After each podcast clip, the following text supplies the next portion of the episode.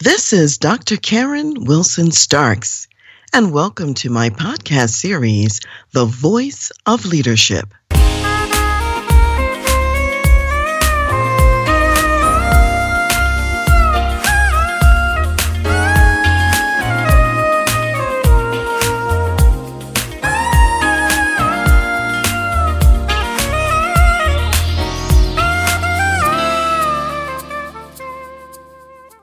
Hi, this is Doctor Karen, your host for The Voice of Leadership and to Doctor Karen Speaks Leadership. And today we're talking about how to better connect the generations in the workplace.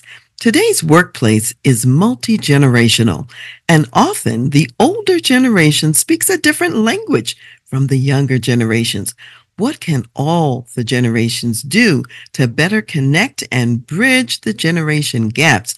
And what are the advantages of working together? My guest today is a millennial leader who has valuable perspectives on how to better connect the generations and also understanding the unique challenges for people of color in the workplace. Doctor Daniel Cruz Lattimore specializes in organization development, interprofessional team-based care, and social networking in education, healthcare, and organizational settings. He is a graduate of the University of Memphis Counseling Psychology doctoral program and has recently completed a postdoctoral fellowship at the Cincinnati Veterans Affairs Medical Center. His mission is to encourage relationships through compassion and strategy, and to use his creativity and consideration to innovate research with underrepresented populations. As an independent consultant, he also provides coaching, consultation, and assessment to executive leaders and their teams on effective communication, purposeful diversity, equity, inclusion, and accessibility, and empathetic leadership. He is passionate about helping individuals, groups, communities, and organizations thrive. When he's not working, Daniel engages in pro bono services to local community-led initiatives in the Greater Cincinnati area. He also enjoys improvisational theater and time at home with his wife and two cats. Welcome, Doctor Daniel, to The Voice of Leadership and to Doctor Karen Speaks Leadership. Thanks for having me, Doctor Karen. It's a delight to have you here today. I know that you have a lot of great information to share with the community, so I'm going to start out with just our first question. Are you ready? I'm ready. All right. So, Doctor Daniel, you've worked at at least three different V A hospitals, Memphis, Iowa City, and now most recently, Cincinnati. As part of the time at Cincinnati V A, you worked in their National Center for Organization Development. What is organization development first? Tell us that. And what was the nature of the organization development work that you did while at the V A? Thank you for the question. We'll first address the organization development. So that is really highlighting an organization's techniques or structure as it pertains to organizational change. So it's really the inner mechanisms that could look like team work, that could look like selection and hiring processes, that could look like just trying to get a pulse on how the group is doing, how your organization is doing and its work groups, how its leadership is connecting with its, you know, with its uh, managers or with its front facing team. It's really all encompassing. Okay, great. And you mentioned that organization development is about the processes and systems that are kind of in place, and particularly during a change initiative, something of that sort. So tell us a little bit about the leadership challenges that you have seen, particularly between the generations, whether it be at the V A or even other work settings where you may have worked. What was going on between the generations and what was causing some of those divides? What a lo- number of organizations might experience is the communication of leadership, of its vision, of its mission, of its values. When you're on that onboarding process, is that conveyed to the employees that you're onboarding? is that embedded in all of the tasks, the any kind of projects that are being done amongst the team? Is that transparent? Is that a way that people can connect it um, without having to do much mental math? So I think what happens in terms of problems is that it becomes a disconnect. People don't see how their tasks are meaningful to the organization, or they don't see the meaning in it for themselves. So a lot of it really comes down to the communication of what's being done and doesn't connect. One of the pieces that you're talking about is that sometimes maybe the generations might communicate in different ways. Because, of course, whether you're dealing with a multi-generational workforce or not, communicating in such a way that people see themselves and how they fit into the bigger picture is important. So say a little bit more about the generations themselves and how they might communicate, and maybe sometimes be like ships passing through the night. They might miss each other because of different communication styles. What we've seen from more seasoned leaders is that the work is the value, that just hard work might be the value. And, you know, don't you get merit? Don't you get a sense of purpose from the work?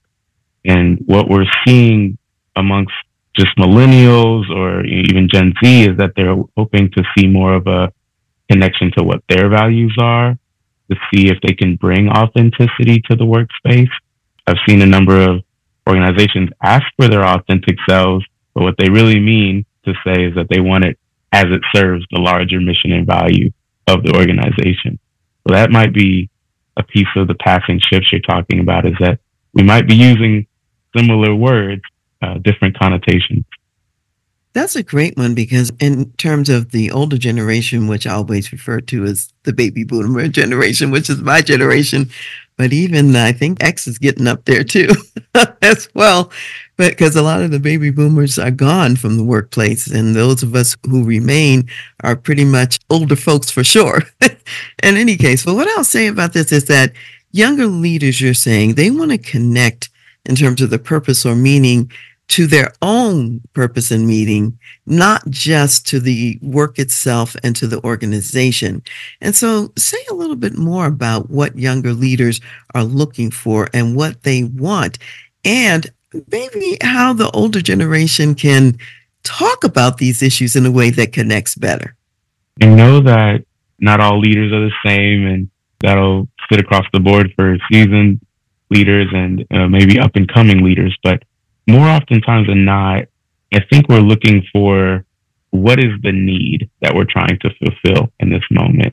If people see that more external motivator that, hey, we're here to get the wiggets, we're here to get the cogs, and it's not tied to a larger sense of purpose or meaning that, you know, it fulfills you on internally or um, even advocates for the people it works for, that might be a disconnect. When you think more broadly, what else do younger leaders want when they're in the workplace? They clearly want some sense of meaning and purpose. What else do they want? Uh, meaning and purpose. I, I also go back to connect, connection and connectivity. I've had a lot of life events that have, I would say, erred on the side of being siloed or disconnected from one another. You know, here we are talking on an online platform and we are connected, and this is getting the job done. There are also other facets of connectivity that can't always be met through a scheduled session or meeting. So what are some of the, the ways that seasoned leaders are communicating that connection is important? How much investment do you have into my personal life as well as my professional life?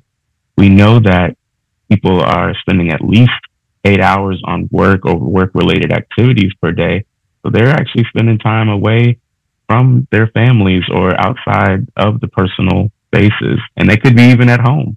But if I'm locked away in a corner for eight hours or so, might need to find that work-life balance more. So I really think leaders now could at least be transparent on ways that they are considering work-life balance, work-life integration. Yeah, I think that's really significant what you're saying. You're saying that, in essence, the younger generations are looking at life more holistically. They're not just our person at work doing work, and they want the workplace, their leaders, to care about their whole lives, whether that be work-life balance, something that might be going on in their personal lives, and the meaning, which we already talked about. There's a deeper, if you will, connection, a way of relating to people that's important from what you're saying to the younger generations. And although it's great to be on Zoom, there are other ways they want to connect besides that as well. So it's a bit more intimate along the way. So when you think about it, what is it that drives the younger generations? When you think about clients you've seen, people you saw in your other uh, workplaces, what is it that drives them crazy, the younger generations, about the baby boomer leadership? I say it drives them crazy. I think there's listening to understand, and then there's listening to respond. More leaders are starting to open themselves more to a vulnerable space or that empathic space of connection. But sometimes when we consider factors like employee voice, and then there is no voice. So you might see a survey for your company, and it's like, how are you communicating that you are implementing that feedback? Because you might see dips and you might be scratching your head to say, what's going on? But if people have voiced what's going on and then nothing becomes of it, or that they're not seeing that change or not seeing it addressed in real time, it's possible that people are listening to respond rather than understand. And then I know it's been a headache for several leaders that I've consulted with, so I'll probably stick with that answer. So one of the things I'm hearing in what you said is that younger generations like t- to participate really in the work environment and to shape some of what happens. They don't want to be in the old school thing of like seen and not heard, kind of, and they want their voice to matter. So if they're recommending something or suggesting a way forward, they at least want to hear back about how that input was considered, how it was implemented, or if it wasn't implemented, maybe some of the reasons why it wasn't implemented. They don't want to just be in a black hole where, okay, somebody in the corner office made some decisions and never reported back about what they heard and what they did. I have a mentor that talks about a thermometer in the room. And he says, you know, let's say it's seventy degrees.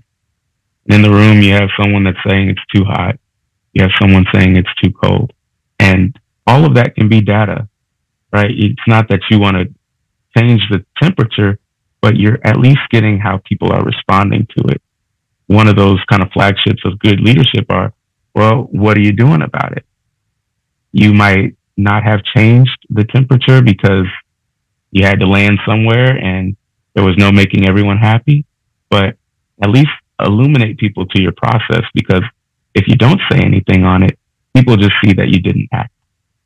That conveys a different message than what you want to have conveyed, and they'll make up their own stories about why you didn't act, and it won't even be close to what the truth is in the situation. So since we've been talking about younger generations, what is it that the younger generations are bringing to the workplace that's valuable? Let's find out what that is. What have you seen? I think with younger generations, they are interacting with just this new world, whether that's through technology, whether that's through new laws that are passed. I'm in my early thirties when I hear things about Social Security and things that on my schedule until another thirty years, all I can do is sit and watch and hope that the people in place will leave me something that I can jump into. So it's a want to be involved. It's a want to have a voice. It's a want to say like, hey, I'm a part of this too, whether that be my identity as part of the company, whether that be my identity as a family person. It's just that I matter and I hold space. So I think if leaders can make time for that platform and space so that they are listening to their younger counterparts or even maybe adjacent counterparts, that is kind of a flagship for what we see as organizations that thrive. Let's say a little bit more about what it is that the younger generations are bringing. So because they are looking at the new world through the lenses of different tools, more techie type tools, for example, and they're in different places and spaces so they can see where the market is moving.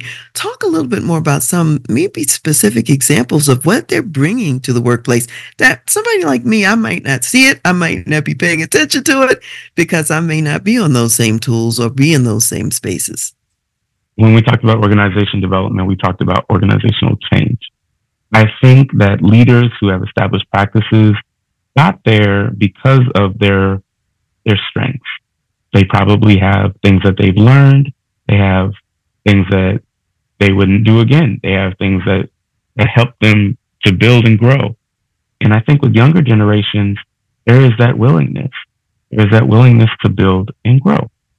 Additionally, is if you're wanting a sense of legacy, you're wanting continuation, you're going to want someone who experiences those changes in real time. You're going to want someone who knows how to interact with an, a younger fan base, a younger customer base. You're going to want someone who has a different point of view than you, because that has been proven to cultivate growth and expansion, which I would imagine what leaders want. Now, if you don't want that, if you want things to stay the same, then I would say don't don't engage the younger core. If you like things just the way they are, that's what it will be. But I think there's a lot of merit and growth uh, in interacting with younger generations. As you were talking about, if you don't want things to change and to grow and be different, I was thinking about the buggy whip organization because, you know, after a while, people no longer need buggy whips. So you got to sort of move with the times, if you will. And so one of the things you're saying is that younger people are willing to learn. They're willing to grow, to step into these new places, to look down the path to see what might be coming that maybe someone else might not see what's coming down the pike and therefore wouldn't prepare for it because they're not looking at it. They don't have a line of sight on it. You're also saying that there are younger customers and businesses, and having someone who can relate to the younger customers is also critical and important. Share maybe, Daniel, some examples with us about what you have seen, let's say in the workplace, about let's say some younger generation people that really did make a difference. And if they hadn't been there, the organization would have missed it. I would say one organization brought up questions of how to increase its customer base, how to increase its membership. And the board consisted of, let's say, on average, people who were, I'll say fifty-five and up. And so they were kind of scratching their heads on, you know, how do we address this? You know, everyone on, on that board likely had twenty plus years of experience and were saying, well, this is how I would tackle increasing membership, increasing our revenue, our customer base. And then one or two people suggested, how about we get some younger minds into the space, um, into our board meetings or what have you, because we, as you said earlier, we don't know what we don't know. We might be having blind spots. What happened was you had two people be brought on uh, at the student level, and they mentioned just bringing in a wealth of knowledge about existing social media platforms, but also that they themselves partake and share in the services, but just from a student level. So that gives you insight into what are these student experiences. You know, everyone on the board had been a student at one point, but what might have differed was about forty years. Just understanding that those trends can differ if you can align what your purpose is and then be open to hearing the voices of students that, you know, you bring in these new ideas. And that organization saw a significant percentage of increased membership from their students alone. And while it might not have increased the revenue as they would have thought, they started to focus more on what is the longevity of our organization? What might that look like for programming in the future? Where might be able to partner with students um, in a way that still gives them, you know, pays them their worth, but it might not look like capital. It might look like just opportunities, exposure. And now you also get to use that as part of your own branding, that you are open, that you're Um, increasing your sense of accessibility across your population, that you're increasing your sense of belonging. The example that you're sharing is about a professional association, and it's always a challenge for associations in thinking about membership. How do they remain relevant? How do they keep the members they have, but attract new members, and maybe new members from different demographics? And what you're saying is that bringing the younger voices in the room brought up new ways to reach people and to connect so that those other demographics could be more easily reached. And if I had been in the room, I might be talking about email, and they may not be on email. Or maybe I'd be talking about landline phones. They're not paying attention to landline phones. So it's a very different way of communicating and connecting in the different generations, and having the people right there at the table.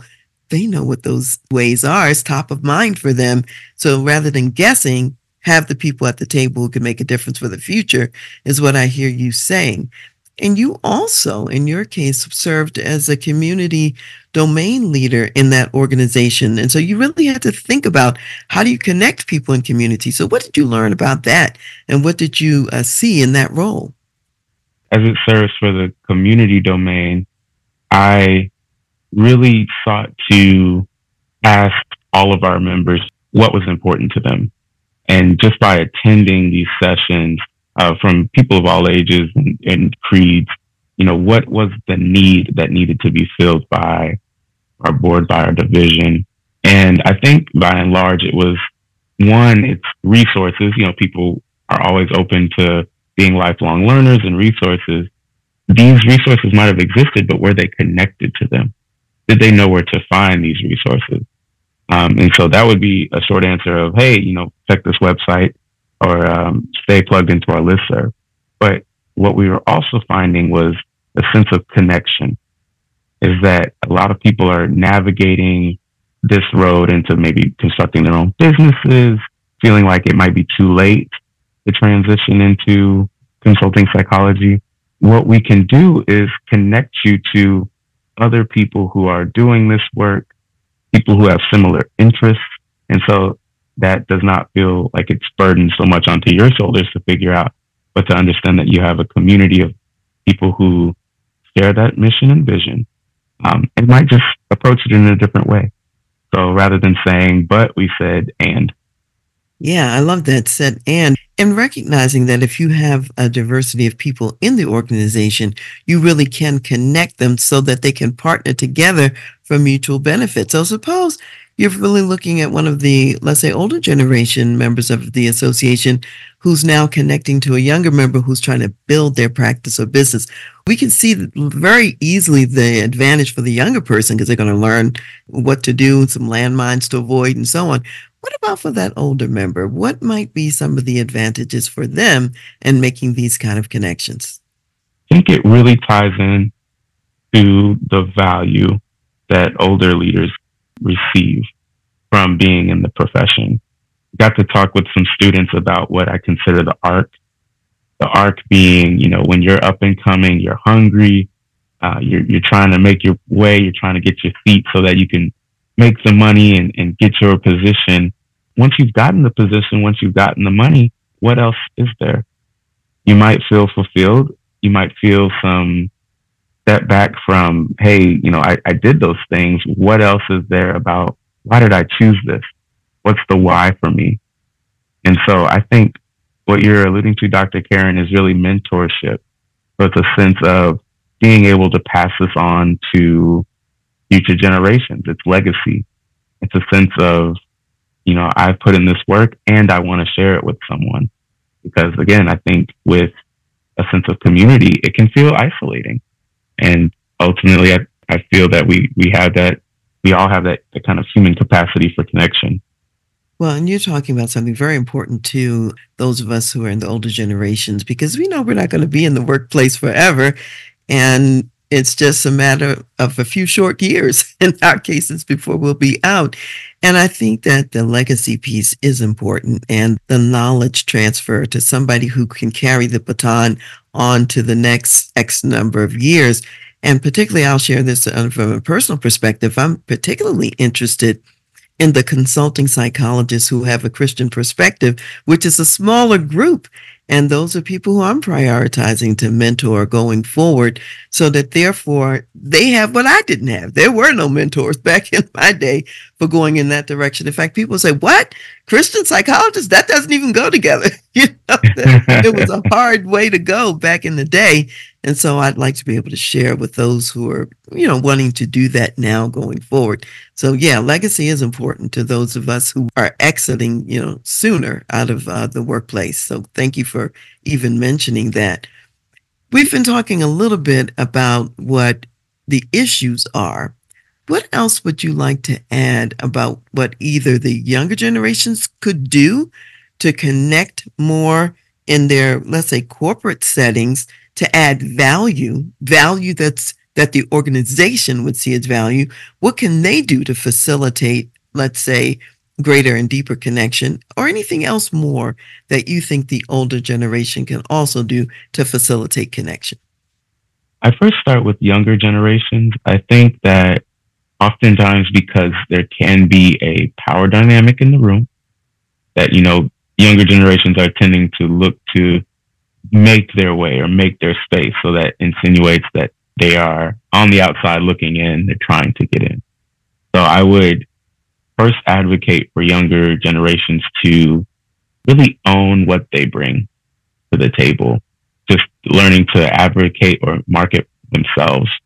If I can't see the value in myself, I don't know how I can uh, convey that to others. And I speak from experience. It's, uh, I think, a lot of imposter syndrome you fight at first, but once you do a lot of self-awareness and a lot of understanding why you do it, you can bring that version of you to the forefront. And in turn, I would say for older or seasoned leaders, you know, what is it that they're wanting to bring? If you can convey that you're open to hearing other voices, or that you're wanting to hear these fresh perspectives, that that it's almost like a manifestation. You know, if you say it enough times and believe it enough times, that it, it might exist in your space. But we can't get past, no one can read minds, right? Uh, it's that you, you have to say it, and you have to be transparent with that message across your organization, across your work group. That you're looking for this, you're wanting to hear more, more perspectives, you're wanting to involve folks. I think that's a two-way street in communication. Okay, so there's the openness to hear the new perspective and inviting the perspective. And then there's also, for the younger generation, people to recognize they have something to offer and to, you know, stand in the power of that, not hide out, if you will, and, and along the way. You know, I'm going to add another little tidbit that I think can be helpful and for the younger generations to think about in the workplace. If, let's say, you have a baby boomer boss, they're caring about something that's related to the mission of that organization. And baby boomers very work focused. So that is, that's the heritage that we have.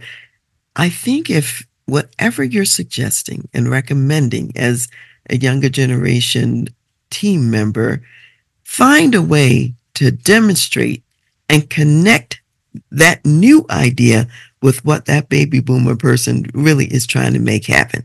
And when you are able to say, I see that you want to do X, this is what's really important to you.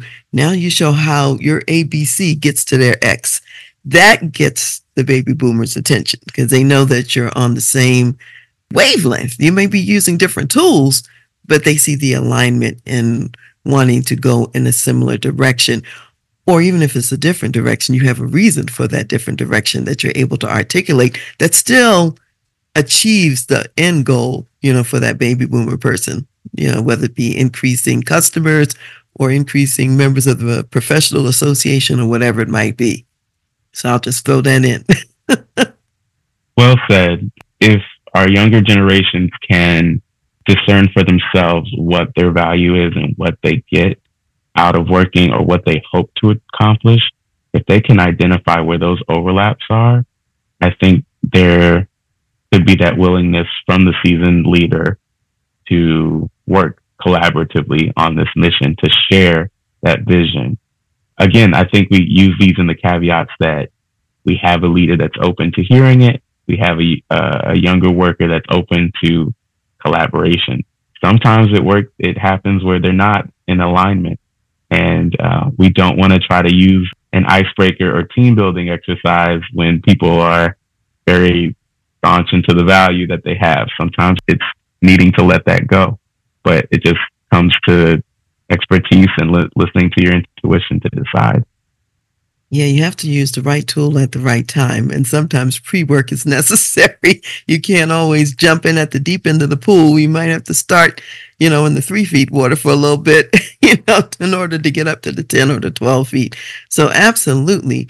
So Doctor Daniel, you and I were talking about diversity and diversity work in organizations. And I can remember back in the day when we just had one letter. That letter was D, and it was diversity. And now it's diversity, equity, inclusion, accessibility. Break that down for us. What do those words mean? And then tell us a little bit about what you've worked on in the D E I A space. When we talk diversity, it's acknowledging the individual pieces that make up an organization. So person A, person B, person C, person D. They might all come from different backgrounds, different creeds. They might work for the same organization, but it's a recognition that they're four different people. When we talk about equity, we're talking about, yes, you might think of a hiring practice that you've brought them all on, that they're working for your organization, but maybe C had to work twice as hard to get to the same place that A did. And that's where equity comes in, is understanding that with their backgrounds or understanding what might be some of the barriers that some folks came in with that others did not.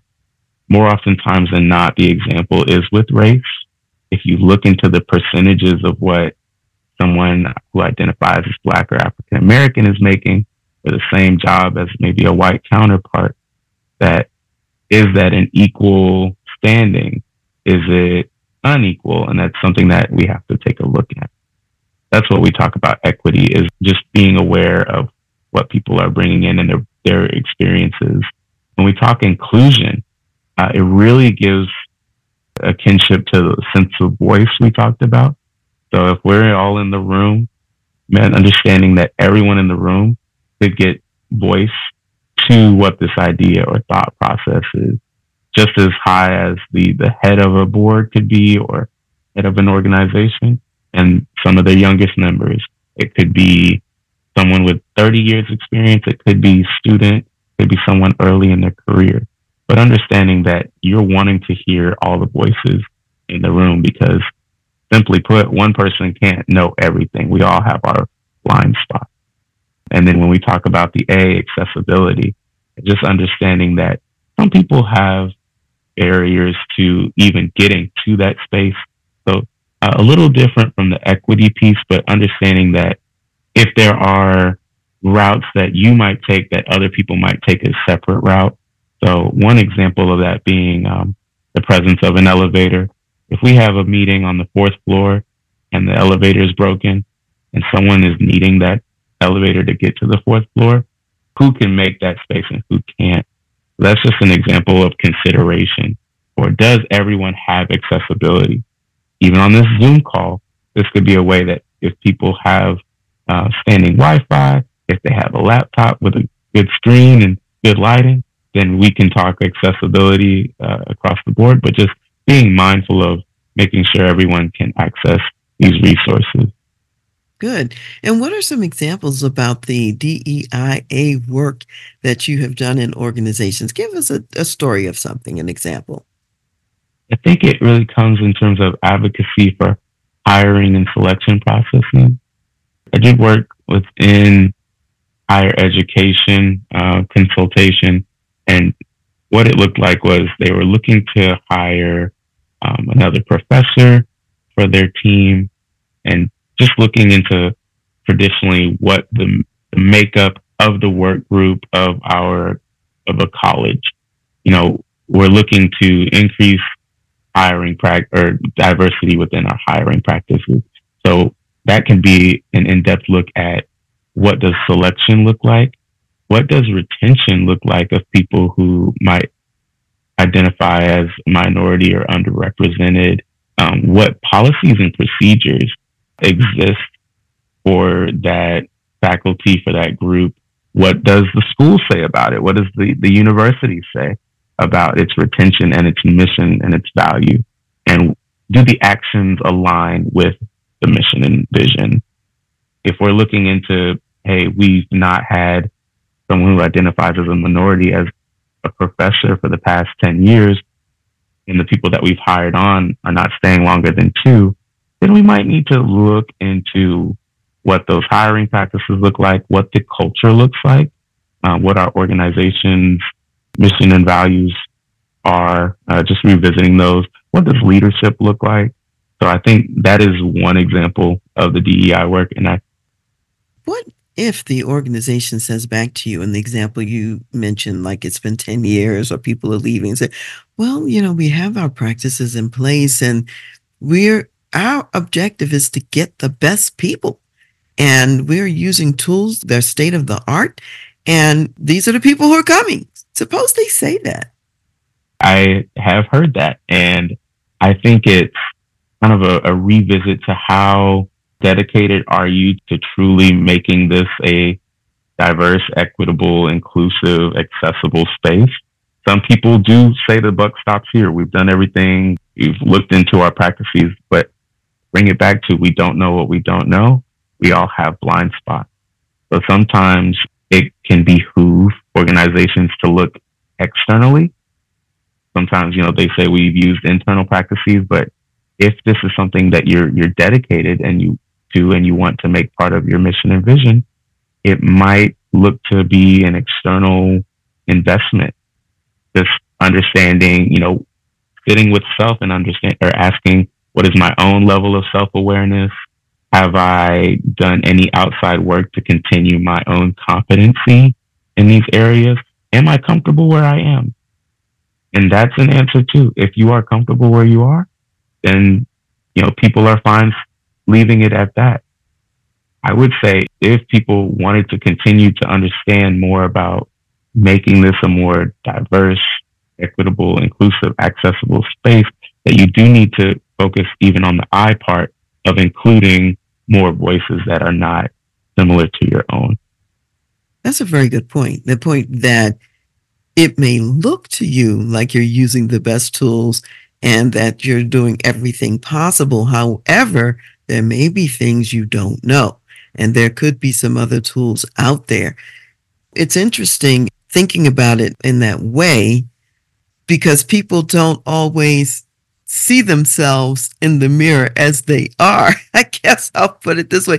And they may not understand the value of diversity, equity, and inclusion. So just say a word about that. Why is it important for me to have this diverse organization? What am I going to gain as the business executive with a diverse group as opposed to maybe a group that's less diverse?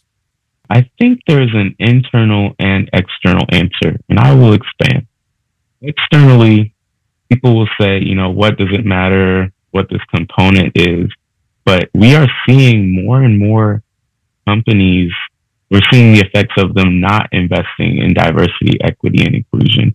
We see news stories come out about people who are underrepresented, either walking away from their position or bringing up all kinds of liability because they didn't feel like it was an inclusive space. It wasn't D E I aligned. Um, so that's, that's one reason is for the press.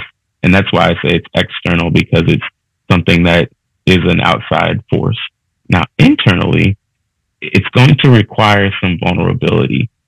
So I would kind of dip into the empathic leader. If you want to be growing, evolving, if that is a value of yours, constantly uh, grow, then people don't look to themselves and say, well, I've done all the growing I can do. There's nothing else that anyone can teach me.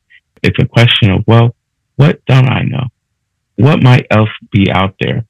You know, why would it be important for me to do D E I? I, I don't know if I can give an answer to folks except to say that that would be an internal process. And I know that a lot of what you and I talk about is just becoming lifelong learners, a lot of self-awareness, knowing why we do the things we do, whether it's faith-led and faith-motivated, or if it's just that growing is one of your values, is that I would challenge or gently challenge uh, folks to ask that question of themselves. Why might this be important? You know, a lot of business executives, they care about um, success of the company. So let's say my company is successful so far and we're financially where we want to be. We've got customers that we love and everything's going great. What do I need diversity for? We're pretty much ninety-eight percent white and, and it's okay. Yes. I, sitting here as a black male, couldn't tell you that your strategy isn't working, or it's not that it's any different. It seems to be successful by those measures of revenue or, um, you know, through keeping your business alive. I would then ask, you know, in what capacity would they seek this out? Because I think from, this is my own personal thought process, if people are seeking these resources, if they're, they're watching a Doctor Karen episode on D E I and where they can make space for young folks, it's that they're open to the process. They're open to knowing, you know, what I might like, Doctor Daniel, I don't know about it. I won't hold it against you if you don't know about it. And I appreciate you coming to the space to, to educate yourself further on it. I commend you. And I think that's what gets in the way of people moving forward, is this anxious mindset that they're going to get it wrong. And I would say that it's not about getting it wrong, but it's that you try. Not that you tried, but that you are trying. Mm-hmm. Right? It's that you're wanting to understand. You're wanting to learn. You know, in psychology, there is this principle that we have with kids or babies that, and maybe those who are outside of psychology, if I hide my face from a baby, they can't see it. Right? We might play peekaboo. And we know that the face is there. The baby might not. So at some level, isn't it possible that there are things that we can't see, but they still exist? So I think that it really pulls on that kind of curiosity, that willingness to learn, that willingness to grow. What you're saying now makes me think about this reality. Although I'm doing very well in my business, this ninety-eight percent white today, what I don't know is to what extent that will continue into tomorrow. So I have to be willing to look at the future. And will I continue to be able to attract all the talent I want to attract? Will I be able to continue to get all the customers that I want doing what I'm doing today? Maybe I need to, that curiosity you're talking about, maybe I need to tap into it, because there's probably something I don't know that would make me even more successful tomorrow. It's being willing to consider, could I be missing something? And by the time I figure it out, it might be too late, you know, to turn the train around, so to speak. For sure. I, I mean, it's risk. There's a lot of risk. There's a lot of the unknown. Leaders often have to make that decision of, do I stay? Do I keep things the same? Or do I, I look to change? Do I look to evolve? Do I look to grow? And it, it is something that leaders have to weigh out for themselves, for the, for the good of their company. It comes to that risk and reward. You know, maybe, maybe this does tap into serving more than kind of a homogenous group or a group that's very similar. Maybe there is some merit in expansion and looking at ourselves in a different way or reinventing our brand. Yeah, absolutely.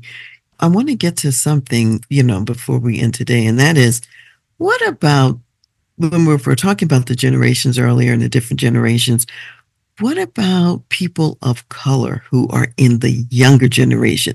What additional challenges or issues might they face also in dealing with the baby boomer, X generation bosses and so on?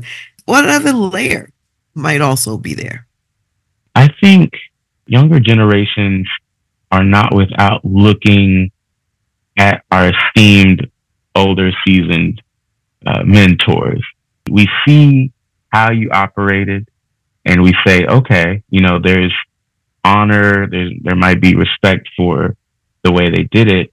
And it maybe not that long ago that you went your own way, you did your own thing. And I think for younger leaders of color, there's just a recognition that we want to do things our way. We want to be self-starters, or, you know, we want to continue that process. It might not look like the way you did it, but the roots and the bones are still there. So I think of like dance crazes now. People are putting all kinds of things together, but there's also TikToks of older generations saying, oh, that's not, you know, we call that this. It's the same thing. It's just got a different twist. So I think we're a lot similar in ways than people give credit for. And we just have to honor the growth process, that we're looking for change, that we're looking to have something that we can take stake in, make our own.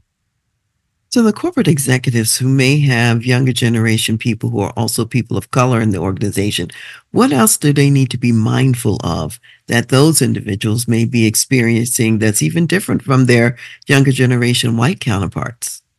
Something that I, we could dip briefly into is that concept of a microaggression.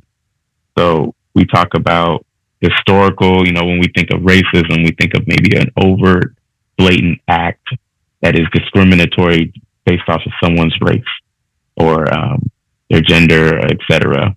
But when we talk microaggression, it's that it's this more nuanced way of existence, or it might be this nuanced uh, messaging that's not so overt.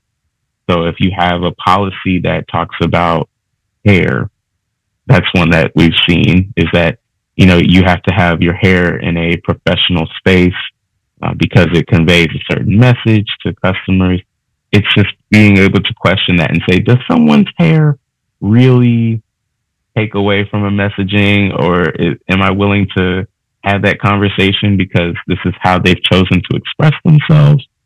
And does that expression fit outside of the values of the company? Does it throw off the mission and vision because they decided to wear it in a natural fro or to wear it in braids? I speak mostly off of African-American culture because that's where I come from, but just an understanding that there are different walks. There are different experiences between the two. So just as a, a, a I would say a, like a good tapped in, engaged leader would understand, back to that, there's a person A, person B, person C, person D, that people have different experiences.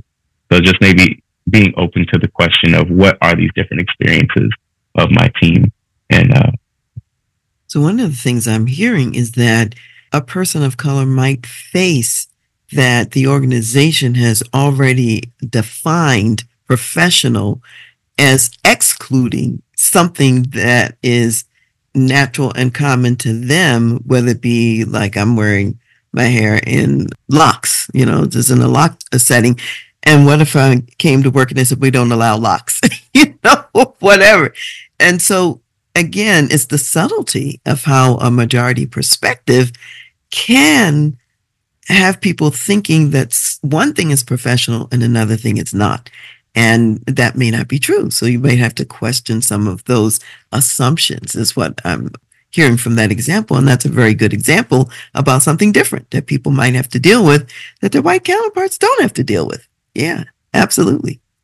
An example I could give real quick is if a leader decided to give their team a toiletry bag, and the toiletry bag had mouthwash, toothbrush, uh, you name it, uh, a fingernail clipper, and then also a comb. You might think, oh, you know, this is a nice gift or gesture to give to all my people, to people on my team. But is this a one of the fine tooth combs, or is this a pick? Right. And uh, I, I don't know if the small comb would work with my hair, but if you had something that was considerate of, of my hairstyle, or if you asked me, then that might convey that you're at least considering how I might be different than my other counterparts. Yeah, that's a really good example, actually, about the comb. And, I'm, and first thing I'm thinking about, is there any lotion in that thing? You know, because certainly as African-American people, that's important to us, but other people might not need it. You know what I'm saying? And just to be considerate, you know, I won't take too much time with this, but I know that when I was at West Point and the women were at the academy at the time and still in relatively small numbers, and they would receive their little toiletry kit at the beginning when they checked in, and it had an athletic supporter in there, which they didn't need. some things they did need were not in the bag. And so when I was there in my role, you know, as the psychologist, you know, for the cadets, we addressed that issue and made some changes. Let's just put it that way. So that's a really good example of how not considering the different needs of the diverse people who are in your organization. And if I may point out, with that example, you not only spoke to the gender differences, but also being the level of a cadet to your superiors. So I think that's a great example of how younger generations can add to the effectiveness of the organization. Yeah, absolutely. So, Daniel, how can people get a hold of you? Suppose they want to know more about this subject or engage you to help them with what's going on in their organization. How can they reach you?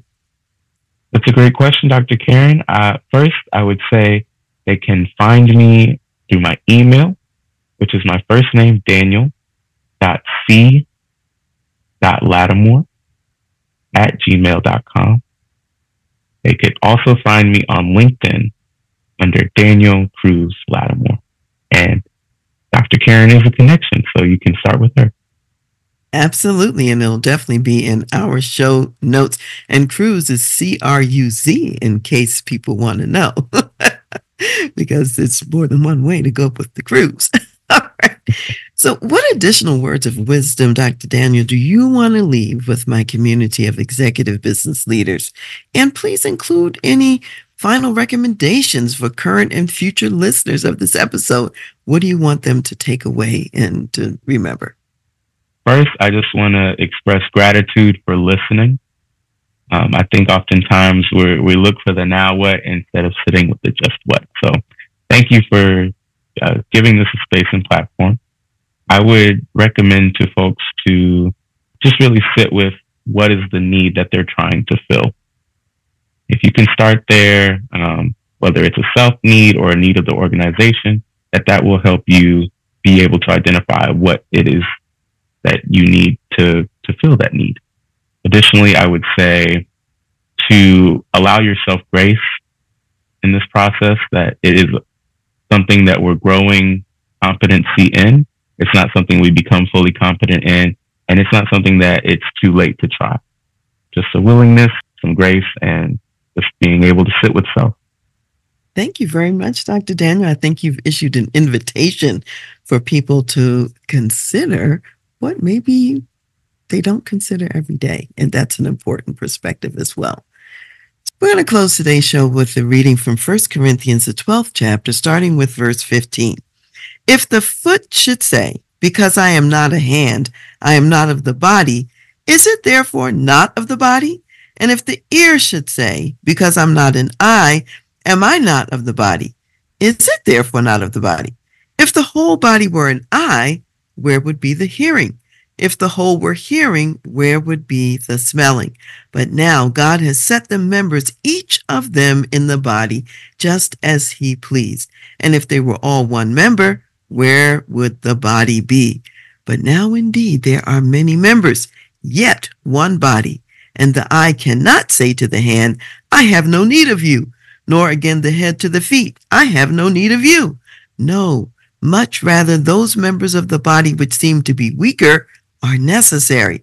And those members of the body which we think to be less honorable, on these we bestow greater honor. And our unpresentable parts have greater modesty, but our presentable parts have no need. But God composed the body, having given greater honor to the part which lacks it, that there should be no schism in the body, but that the members should have the same care for one another. And in a way, this is a picture of the church. All the gifts that God has put in the church through different individual people. And there's a principle that also applies to what we've been talking about in terms of diversity of generations, diversity of background in an organization. We all have a role. We all collectively together are better together than we are by ourselves. And because I'm not like you or you're not like me doesn't mean we don't have value. We all have value. And when we bring it together, oh, just what we can do. And that's what this segment is about. So think about your organization and what you can do with all the generations engaged and interacting together, and all the different ethnic backgrounds engaged and working together. You will be rock stars because your body is whole and not rejecting another piece of the body. So thank you for being here, and we'll see you next time. Hi, this is Doctor Karen here today, and I want to share some important insights with you about Spirit Wings Kids Foundation, a five oh one c three organization that's doing wonders across the globe and especially in Uganda. And today I have with me Donna Johnson, who's the founder of Spirit Wings Kids and a member of the board. And today she's going to tell us about the permaculture farm that they have started. Donna, tell us all about it. Thank you, Doctor Karen. For decades, we've been supporting the orphanage and family network in Uganda. And in two thousand eighteen, my son is a permaculturist, and we had acres that we dedicated to his planting. And it was just amazing. And he also taught them how to do permaculture. And it's flourishing. In fact, during the pandemic, it saved lives. Uh, two hundred three families were fed during the pandemic. And so it's such a miracle that um, God just called us to plant that garden at the time that we did. Thank you so much, Donna. Thank you so much for your work in Uganda. And a couple of other things I want people to know. As a permaculture farm is self-contained in many ways, depending on how they're growing the crops. You don't have to use pest control. You don't need fertilizer. It's a very sustainable way to provide food for the community. And so that's a blessing. So if you want to be a part of this wonderful work out there, one hundred percent of all of your donation goes to the people in Uganda to help feed them and their families. So go to s w kids dot foundation and give today. Make a difference in the world. And thank you for doing so.